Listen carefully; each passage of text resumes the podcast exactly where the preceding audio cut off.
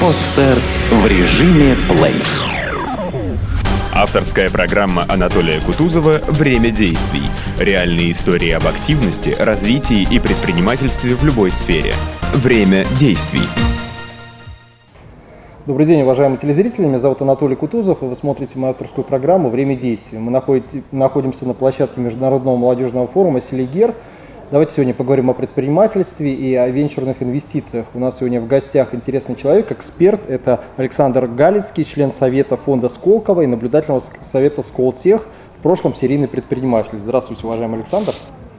Вот расскажите, почему вы в первую очередь посетили форум э, Селигер и э, вот у вас только что завершилась лекция, ваш семинар. Расскажите о том, какие вопросы для вас были наиболее интересными. А, ну, во-первых, я посещаю это мероприятие не первый год. Угу. Вот, э, с момента появления инновационной смены, ну, как бы я здесь появляюсь, потому что мне интересно, что происходит, как меняется российское э, предпринимательское инновационное сообщество, и оно начинается, естественно, с тех молодых людей, которые пытаются себя найти в этой жизни. Поэтому интересно приезжать, увидеть, что они делают, увидеть прогресс, поэтому я появился.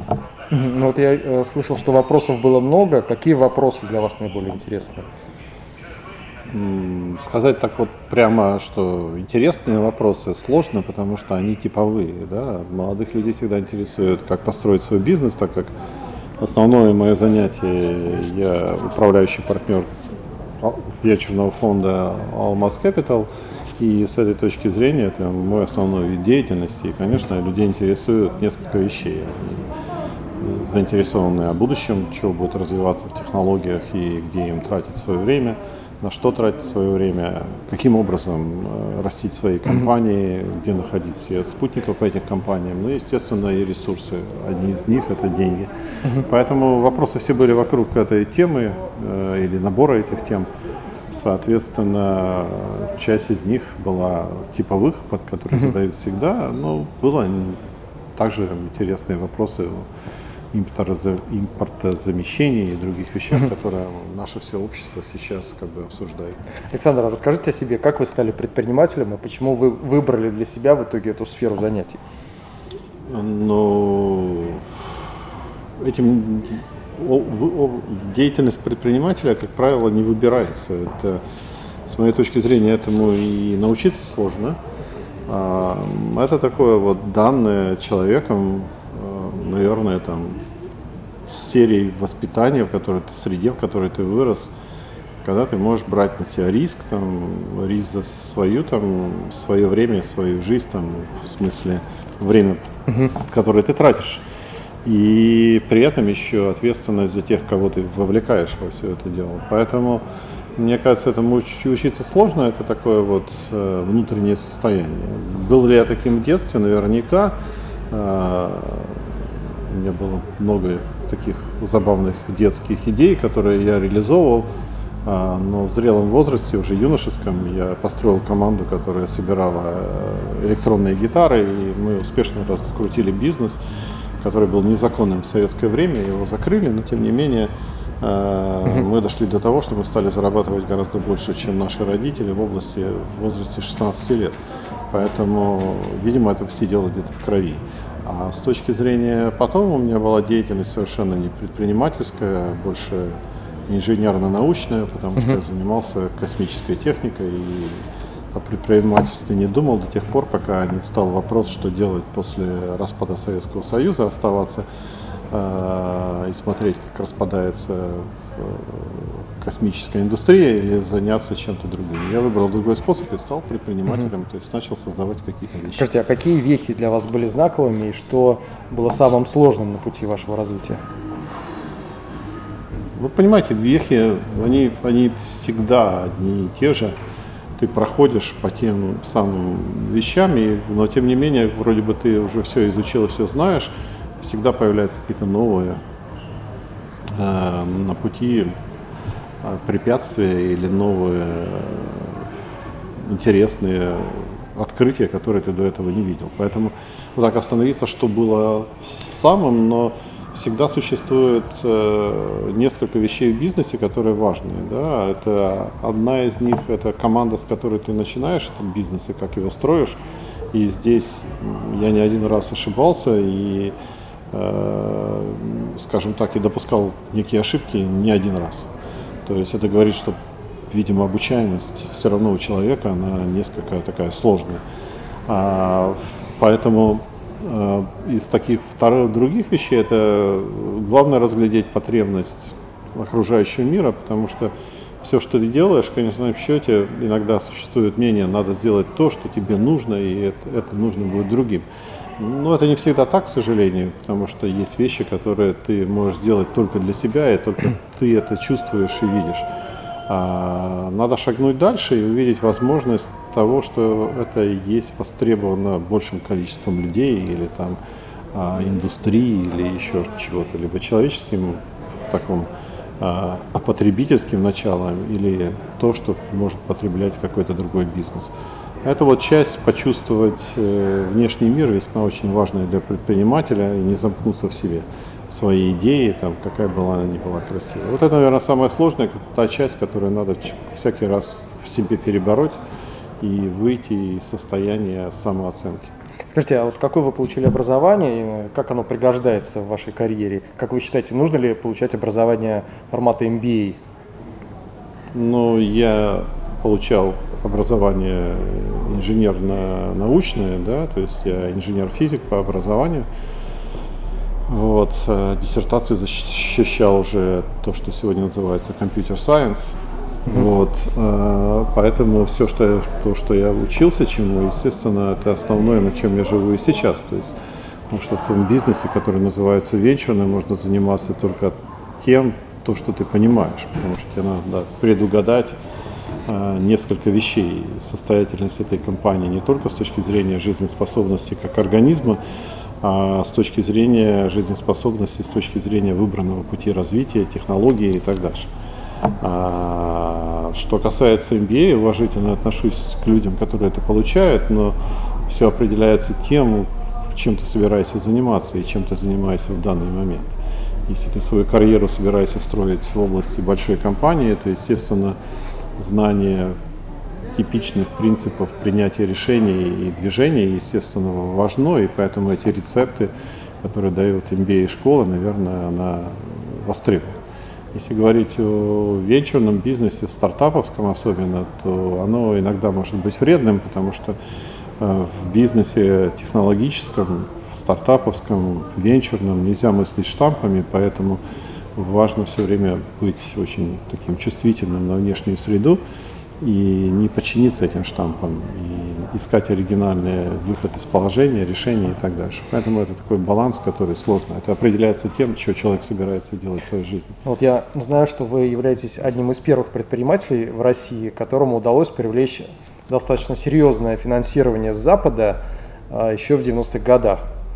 Вот э, как вам кажется, какова ваша главная компетенция и какую для того, чтобы привлекать инвестиции, и какую сумму инвестиций вы привлекли в свои проекты за все время работы? А, ну, я сделал 6 компаний, если посчитать, вот если ходить с обратной стороны, в общей сложности я привлек около, наверное, 60 миллионов долларов за все время своих этих компаний вот, э, но как бы вернул гораздо больше. А с точки зрения, я не знаю, там, в 90-е годы я не понимал, что такое привлечение капитала, я не понимал, что такое венчурные инвестиции. Я все-таки э, жил в Советском Союзе и мыслил технологическими преимуществами. Поэтому и первые компании строились на принципе, я сделаю что-то новое, сверх такое сшибательное, инженерное. Э, техническое, то есть это лежало в области Wi-Fi, технологии сегодня хорошо известны в области Virtual Private Network, но в то время я относился к венчурному финансированию как к некому такому непонятному для меня началу, и когда мне предложили инвестиции, я смотрел только то, что мне не хватало финансовых ресурсов, и рассмотрел их как благо. Я не ходил и не искал, не поднимал их, ко мне пришли люди и предложили деньги. Так уж была построена моя счастливая планида в этот момент. Что же касается некого второго момента, который э, затрагивает такую важную часть э, моего сознания. Я прекрасно помню, когда я познакомился с первыми, с первыми венчурными капиталистами, они для меня выглядели странно, потому что я привык жить большими объемами компаний, большими оборотами и так дальше. А здесь возникла такая затея, что кто-то предлагает деньги, я спросил, что за люди, они говорят, мы управляем двумя миллиардами долларов, а нас всего 20 человек сотрудников. Э, для меня это, как у советского человека, была реакция, ну это же спекулянты, что я мог подумать. Э, поэтому первая поработа с венчурными капиталистами у меня была именно такая. Поэтому, когда в Иркутске несколько лет назад я выступал на каком-то форуме и объяснял принципы роста компании, как венчурные капиталисты помогают этому росту, один мужчина поднялся и сказал, что он понял, кто мы такие, что мы спекулянты. Поэтому я думаю, что такое мировоззрение до сих пор существует, но на самом деле за это время я много осознал с точки зрения того, насколько важно вовремя появления а, опыта внешнего, который ты можешь получить, и финансовых ресурсов, которые могут помочь тебе быстро вырастить компанию.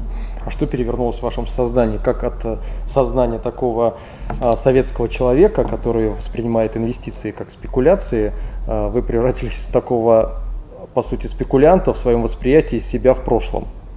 А, И ну, что вы можете посоветовать современным инвесторам, какие шаги нужно предпринять для того, чтобы развивать свое мышление в области инвестиций?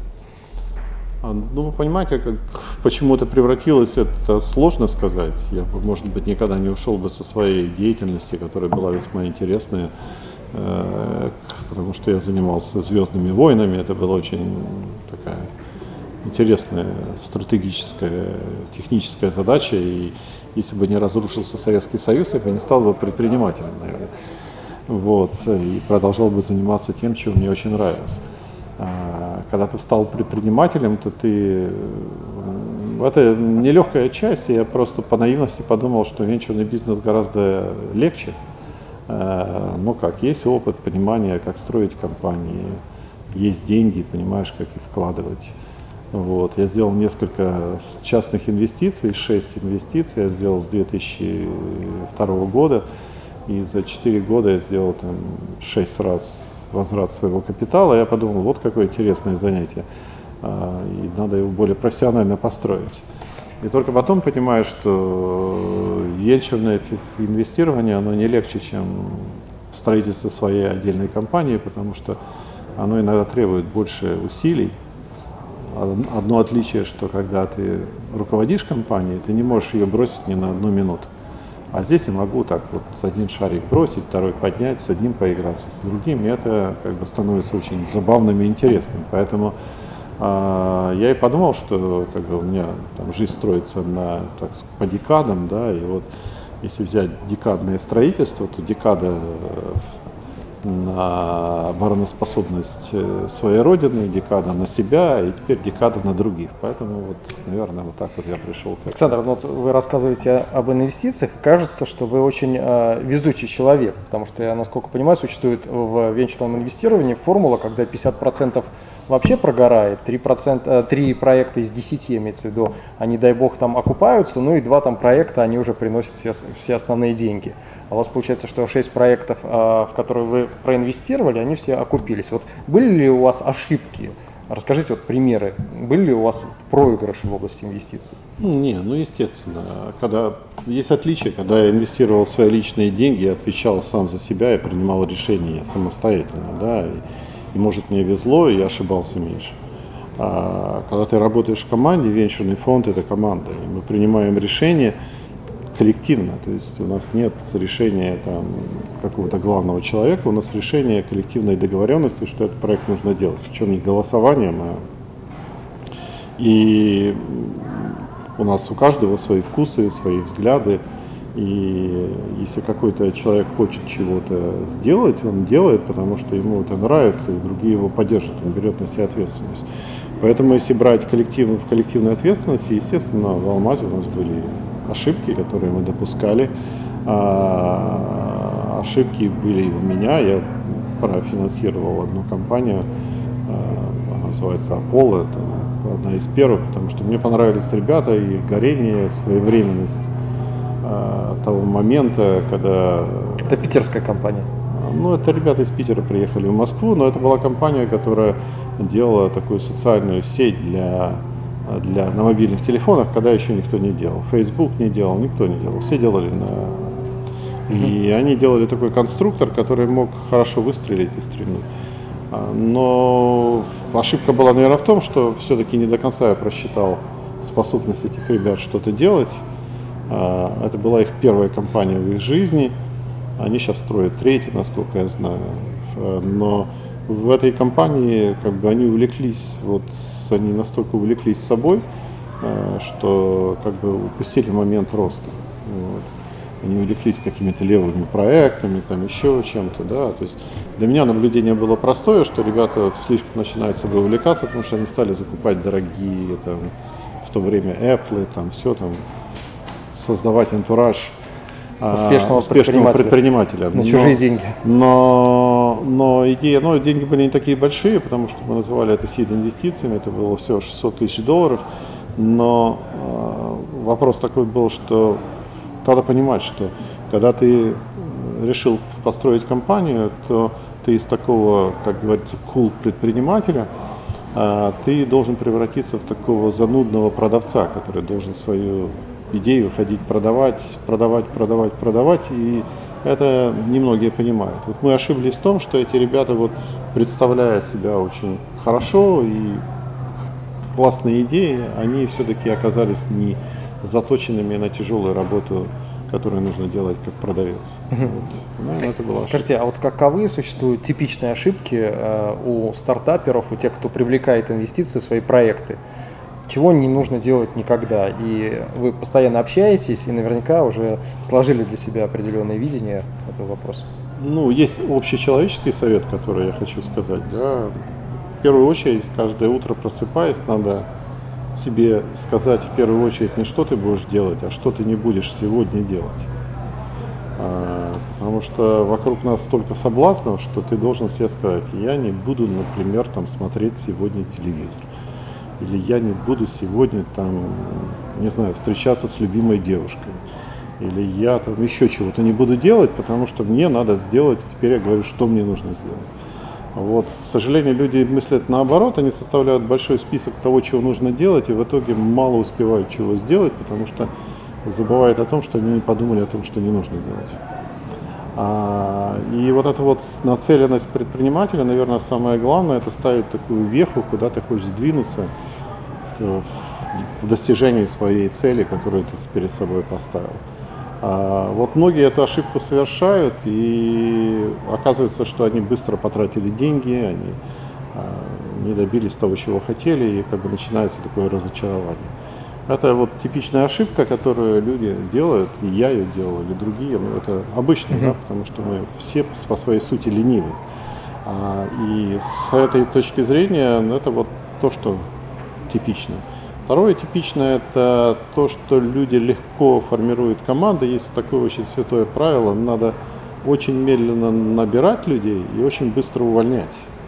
А, почему-то у всех получается наоборот, да, потому что нанимают очень быстро, а увольняют, э, ну, такое социальное состояние, вот как же он будет делать, я его уволю, а что скажут. У него семья, а у него там... Да, ну, есть целая куча мотиваций, почему люди это, э, ну, как бы делают не так. Легко увольняете. Вот. И, наверное, третье, типичное, особенно для русских людей, то, что э, идея, она там, понятно, ничего не стоит, а люди все время свою идею пытаются как-то защитить, там, каким-то образом тратят время на то, чтобы о ней никто не узнал, а на самом деле надо получать как можно больше реакции от внешнего мира, и поэтому нужно быть восприимчивым того, что говорит внешний мир. Друзья, там, я не знаю, там, подруга, там, семья, там, ну, все как-то могут прореагировать, если это не надо к этому отнестись не так, что они не понимают, а надо отнестись к этому таким образом, что надо понять, что они говорят.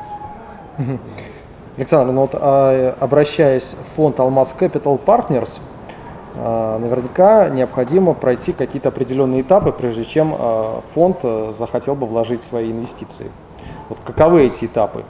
Что бы вы могли посоветовать вот э, тем, кто хочет привлечь средства от фонда Алмаз Partners? Ну, во-первых, нет никаких этапов.